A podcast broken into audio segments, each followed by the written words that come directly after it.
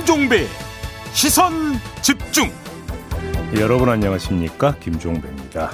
이 박병석 국회의장이 내놓은 검찰 수사권 분리 중재안에 여야가 합의하면서 갈등이 일단락되나 했는데 후폭풍이 아주 거셉니다. 3부에서 민주당 원내 수석부 대표를 맡고 있는 진성준 의원 그리고 국민의힘의 하태경 의원의 입장 차례로 들어보겠습니다. 2부에서는 유승민 전 의원을 꺾고 선출된 국민의힘 김은혜 경기지사 후보 만나보겠습니다. 4월 25일 월요일 김종배의 시선 집중 광고 듣고 시작합니다.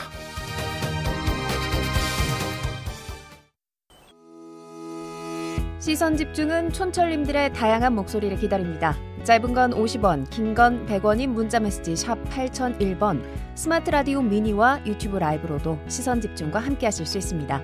믿고 듣는 진품 시사 김종배의 시선 집중.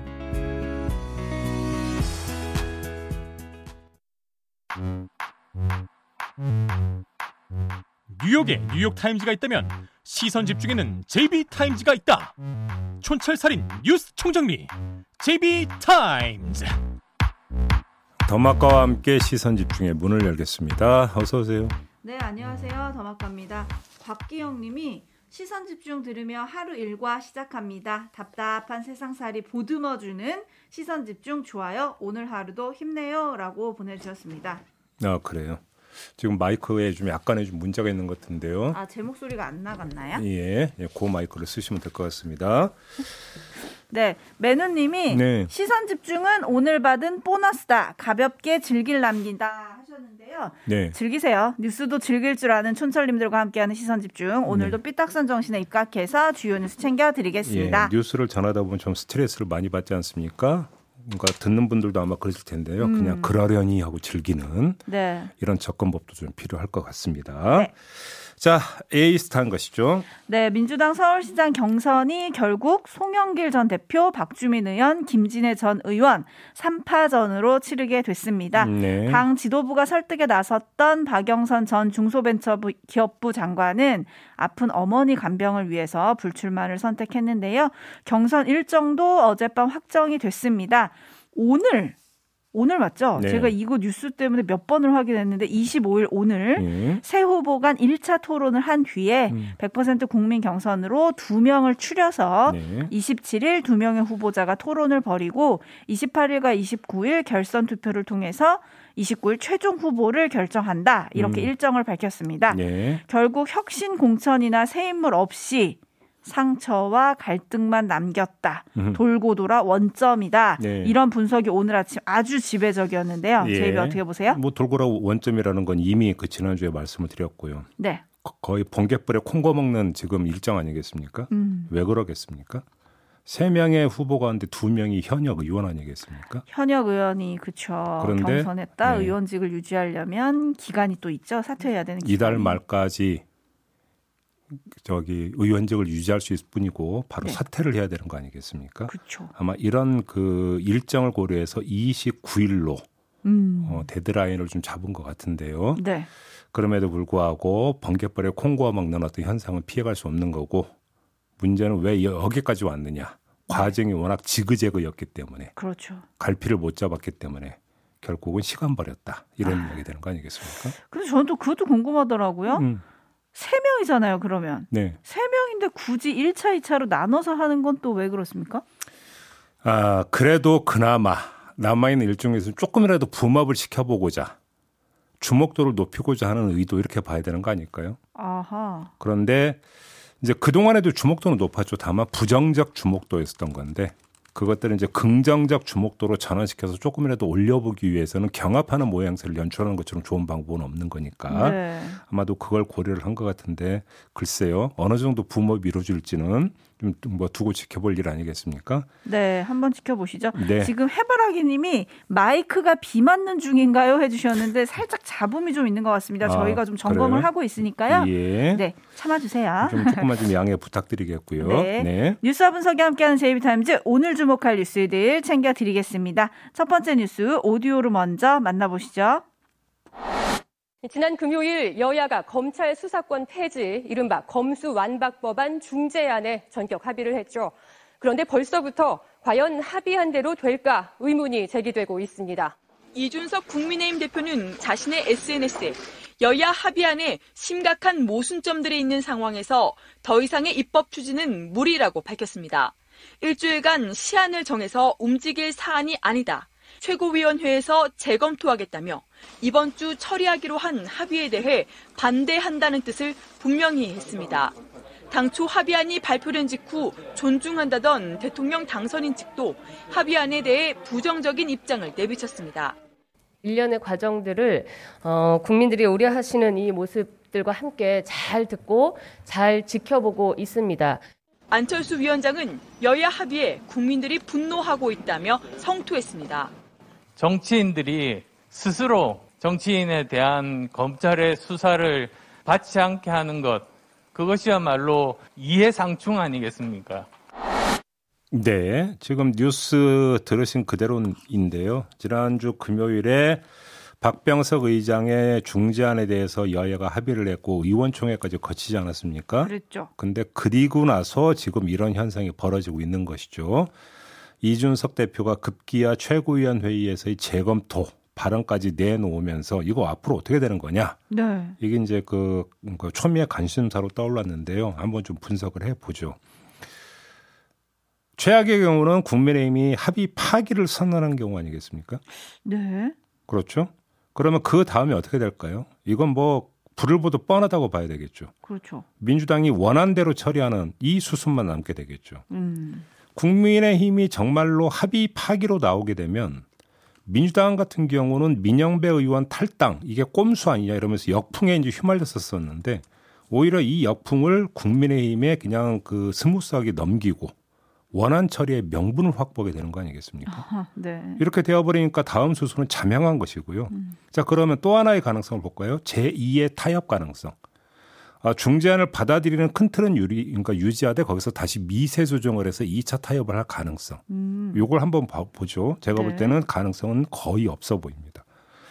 지금 합의 이후에 국민의힘 안팎에서 터져나온 비판 가운데 핵심은 그동안 검찰이 직접 수사권을 행사했던 6대 범죄 가운데 두 개만 남겨놓고 네 개는 이제 경찰로 넘기는 건데 네. 이 가운데 왜 선거 범죄와 공직자 범죄를 넘기느냐 이거잖아요. 음. 그러면 거꾸로 민주당이 이걸 다시 검찰에 주는 제2의 타협을 해야만 된다는 얘기잖아요. 음. 국민의힘에서 나오는 비판을 그 정리를 하면 그렇죠. 이걸 그러면 다시 검찰에게 주는 걸 민주당이 수용을 해야만 제2의 타협이 가능하다는 이야기 되는데 이러면 어떻게 되는 겁니까? 애초 합의보다 검찰의 직접 수사 범위를 넓혀주는 것이 되는 거잖아요. 음흠. 이러면 민주당 같은 경우는 어떻게 되는 겁니까? 자기 부정의 모순에 빠져버리게 되는 거죠. 왜? 민주당은 애당초 그러니까 접근법이 검찰의 직접 수사권을 분리를 해야 된다는 취지였으니까 네. 하나라도 더 빼는 게 원래 민주당의 주장에 부응하는 것이죠. 음. 이게 이건 뭡니까? 쉽게 하면 역진이죠. 역진. 음흠. 유턴하는 것이잖아요. 네. 따라서 유일한 관전 포인트는 정말로 국민이 아, 국민의힘이 합의하기로 나오느냐 바로 이 문제밖에 없는 것 같은데요. 어, 한쪽에서는 비판을 하고 있고 반면에 합의의 주역인 권성동 원내대표는 합의의 불가피성을 항변하고 있던데 제가 볼 때는 비판하는 사람이나 권성동 원내대표나 이런 사람들보다 더 중요한 인물은 따로 있죠. 바로 윤석열 당선인 아니겠습니까? 음, 네. 근데 배현진 대변인이 가장 명확한 당선인의 입장이라면서 전한 게 바로 조금 전에 뉴스에서 들었던 거거든요. 일련의 과정들을 국민들이 우려하는 모습과 함께 잘 듣고 지켜보고 있다라는 겁니다. 음. 이 말만 들어선 윤석열 당선인의 명확한 입장을 알 수는 없습니다. 그래서 오늘 조간 보니까 서로 해석이 다 갈리던데요. 네네. 한쪽에서는 우려라는 단어에 밑줄 치면서 윤석열 당선인도 부정적인 거 아니냐 이렇게 분석을 하지만 또 다른 사람들이 명시적으로 반대 비판 입장을 내놓은 거에 비하면 윤석열 당선인은 단정을 하지 않고 있잖아요. 그냥 지켜보고 있다고 지금 하고 있지 않습니까? 네. 이런 오히려 여기에 지금 밑줄 긋는 이런 분석도 있거든요. 그래서 오리무중이다 현재로서는 이렇게 봐야 되는 것이고 다만 아주 그 재미있고 중요한 관전 포인트 하나는 나온 게 있죠. 어떤 거죠? 이 중재안 처리를 할 거냐 말 거냐를 놓고 두 명의 상징 인물이 수면 위로 떠오른 거죠. 합의의 주역인 권성동과 합의의 정면으로 비판하고 나선 이준석. 이른바 윤핵관 대 이준석. 그러니까요. 이 또. 구도가 지금 다시 짜이고 있는 거 아니겠습니까? 네, 네, 네. 근데 문제는 이 구도 속에서 윤석열 당선인은 어떤 식으로든지 간에 하나를 선택할 수밖에 없을 것이다. 음. 그러면 윤심은 어디로 가는 거냐? 또 프레임은 이렇게 짜이게 된다라는 것이죠. 아, 또 윤심이 어디로 가는가? 요게 또 주목할 점이다. 네, 그런데 권성동 원내대표는 자타공인 윤핵관이잖아요. 그렇죠. 설마 윤석열 당선인과의 교감 없이 국회의장 중재안을 받아들였을까? 이게 좀 궁금해지는데요. 저도 그게 사실은 제일 궁금했던 거건데요. 네. 제가 볼 때는 이거는 확인이 안 될 겁니다. 아. 최종적으로는 결국 확인은 안 될 거라고는 생각을 합니다만, 네네. 아, 정말로 그 권성동 의원이 이 중대 사안을 윤석열 당선인과의 사전 교감 없이 덜컥 사인을 했을까? 그러니까요. 여기에 사실은 이거는 좀 상식적으로 어 그럴 수 있나 이런 생각이 좀 들 수가 있겠죠. 네. 근데 그러면 거꾸로 이준석 대표는 눈치 없이 최고위원 회의에서 재검토하겠다고 얘기를 했을까? 음. 오히려 또 이런 분석이 있어요. 이준석 대표가 윤석열 당선인의 마음을 읽고 먼저 치고 나온 거다. 그러니까요. 또 이런 분석도 있더라고요. 그렇죠. 지금 파란 하늘님이 아닙니다. 배후는 한동훈 후보자입니다.라고 보내주셨는데 네. 이준석 대표가 주말에 한동훈 후보자랑 통화를 또 했다는 거 아니겠습니까?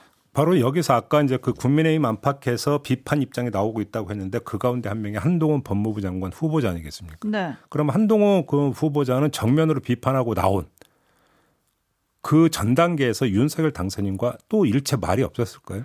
했겠죠.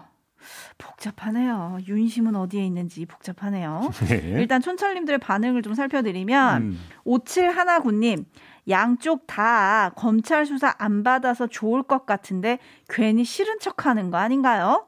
라고 음. 꼬집어 주셨고요. 네. 김양희 님은 어쩐지 쉽게 간다 했습니다. 무슨 꼼수가 있는 거 아닌가요? 라고 음. 해주셨고 네. 김정원 님은 우리 국회가 언제부터 협치했다고 협치했다고 약간 네 자주 섞인 말씀. 음, 음. 희망님 여태까지 뭐 하고 시간을 더 준다고 해도 똑같을 것 같습니다. 네. 일단 시작하세요라는 의견을 주셨는데 예. 어떻게 진행이 될지 조금 지켜봐야 할 것 같습니다. 네.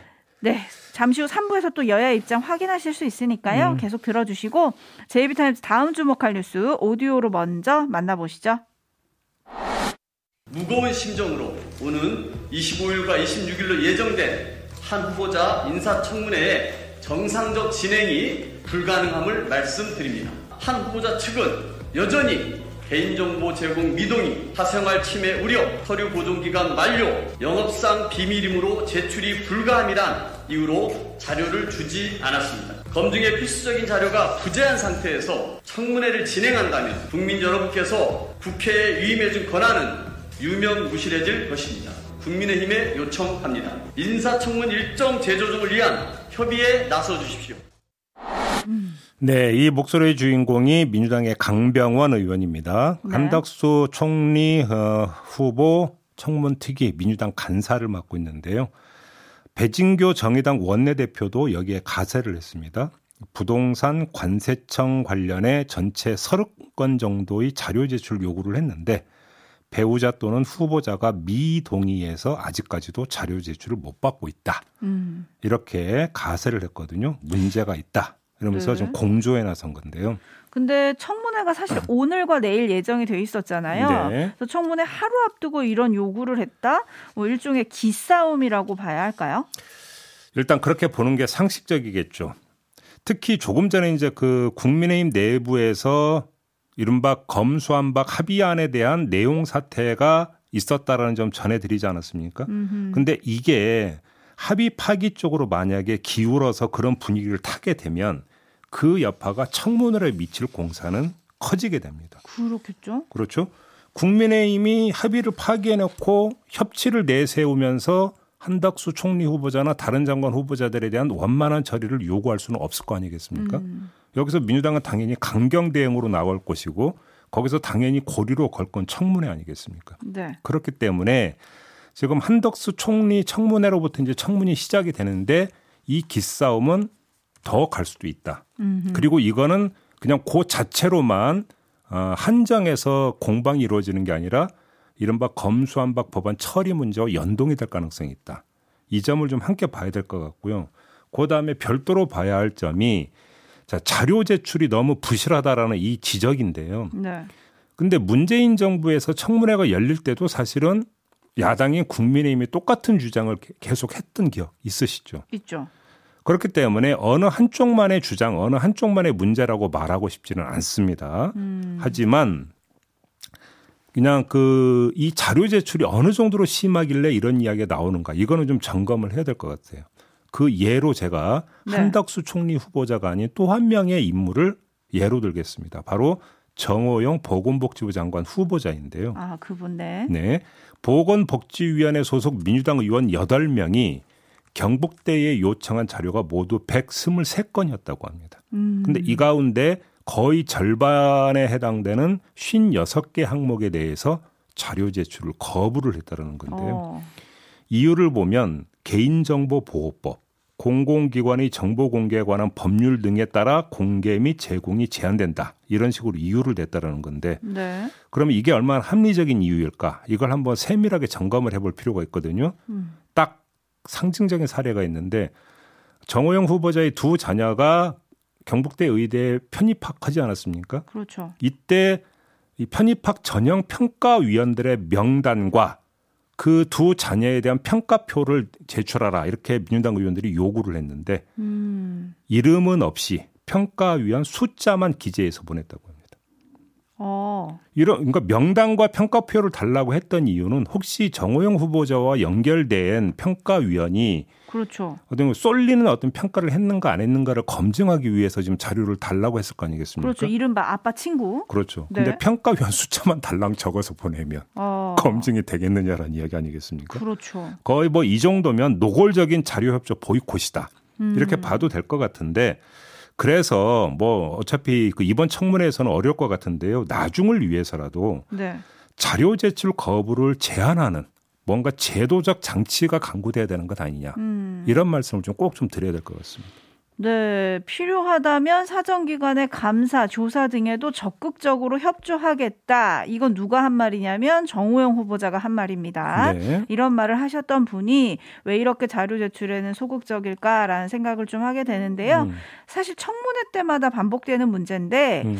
왜 제도적 보완은 지금까지도 안 했을까요? 이게 이제 그 이 화장실의 법칙이라고 있지 않습니까? 들어갈 때 다르고 나올 때 다르다고. 그러니까 여당일 때와 야당일 때 입장이 다르다 보니까 그러니까요. 여당이 되어버리면 보위를 해야 되는 거고 네. 야당이 되면 공격을 해야 되다 보니까 음. 결국은 보위의 가장 중요한 가장 강력한 실드가 뭡니까? 자료 아니겠습니까? 그러니까요. 이런 문제가 이제 연동이 되다 보니까 계속 이게 핑퐁 게임이 되어버린다는 거죠. 네. 음.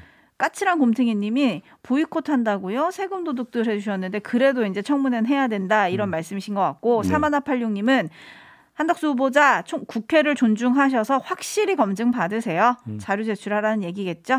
사사삼이님 그 옛날 김종필 총리 서리가 생각나네요.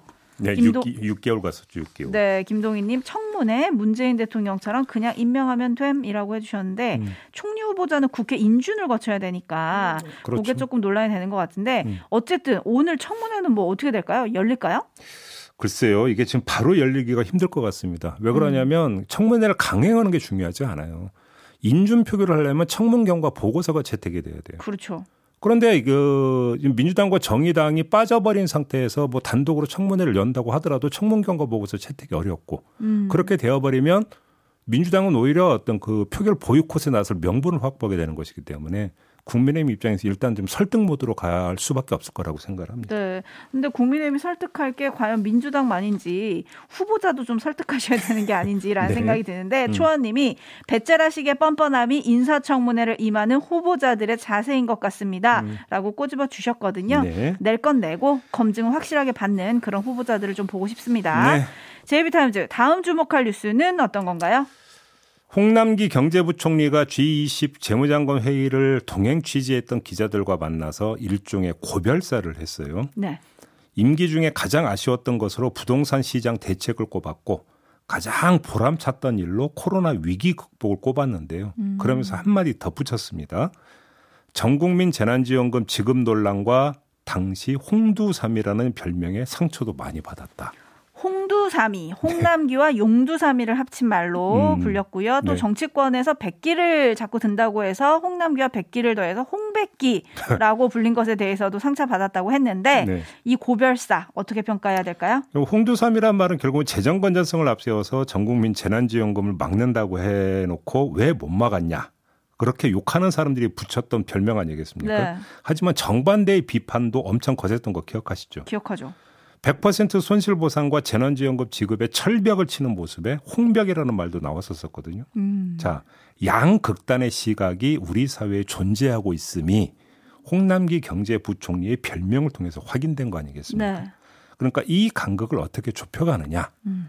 이게 결국은 차기 정부의 과제가 될 것 같다. 음. 이런 말씀을 좀 드리겠고요. 네.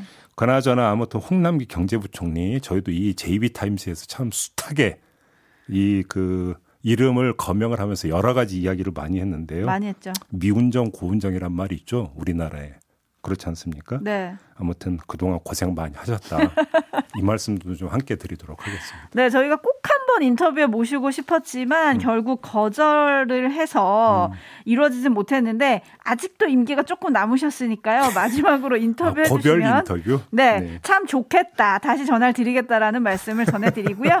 홍남기 부총리 재임 기간이 음. 2018년 12월부터 3년 반입니다. 네. 역대 최장수 기재부 장관이라고 하더라고요. 네. 그 비결이 뭐였는지 좀 듣고 싶어요. 네. 알겠습니다. 자, 이렇게 JB타임즈 마무리하죠. 더마카 수고하셨습니다. 고맙습니다.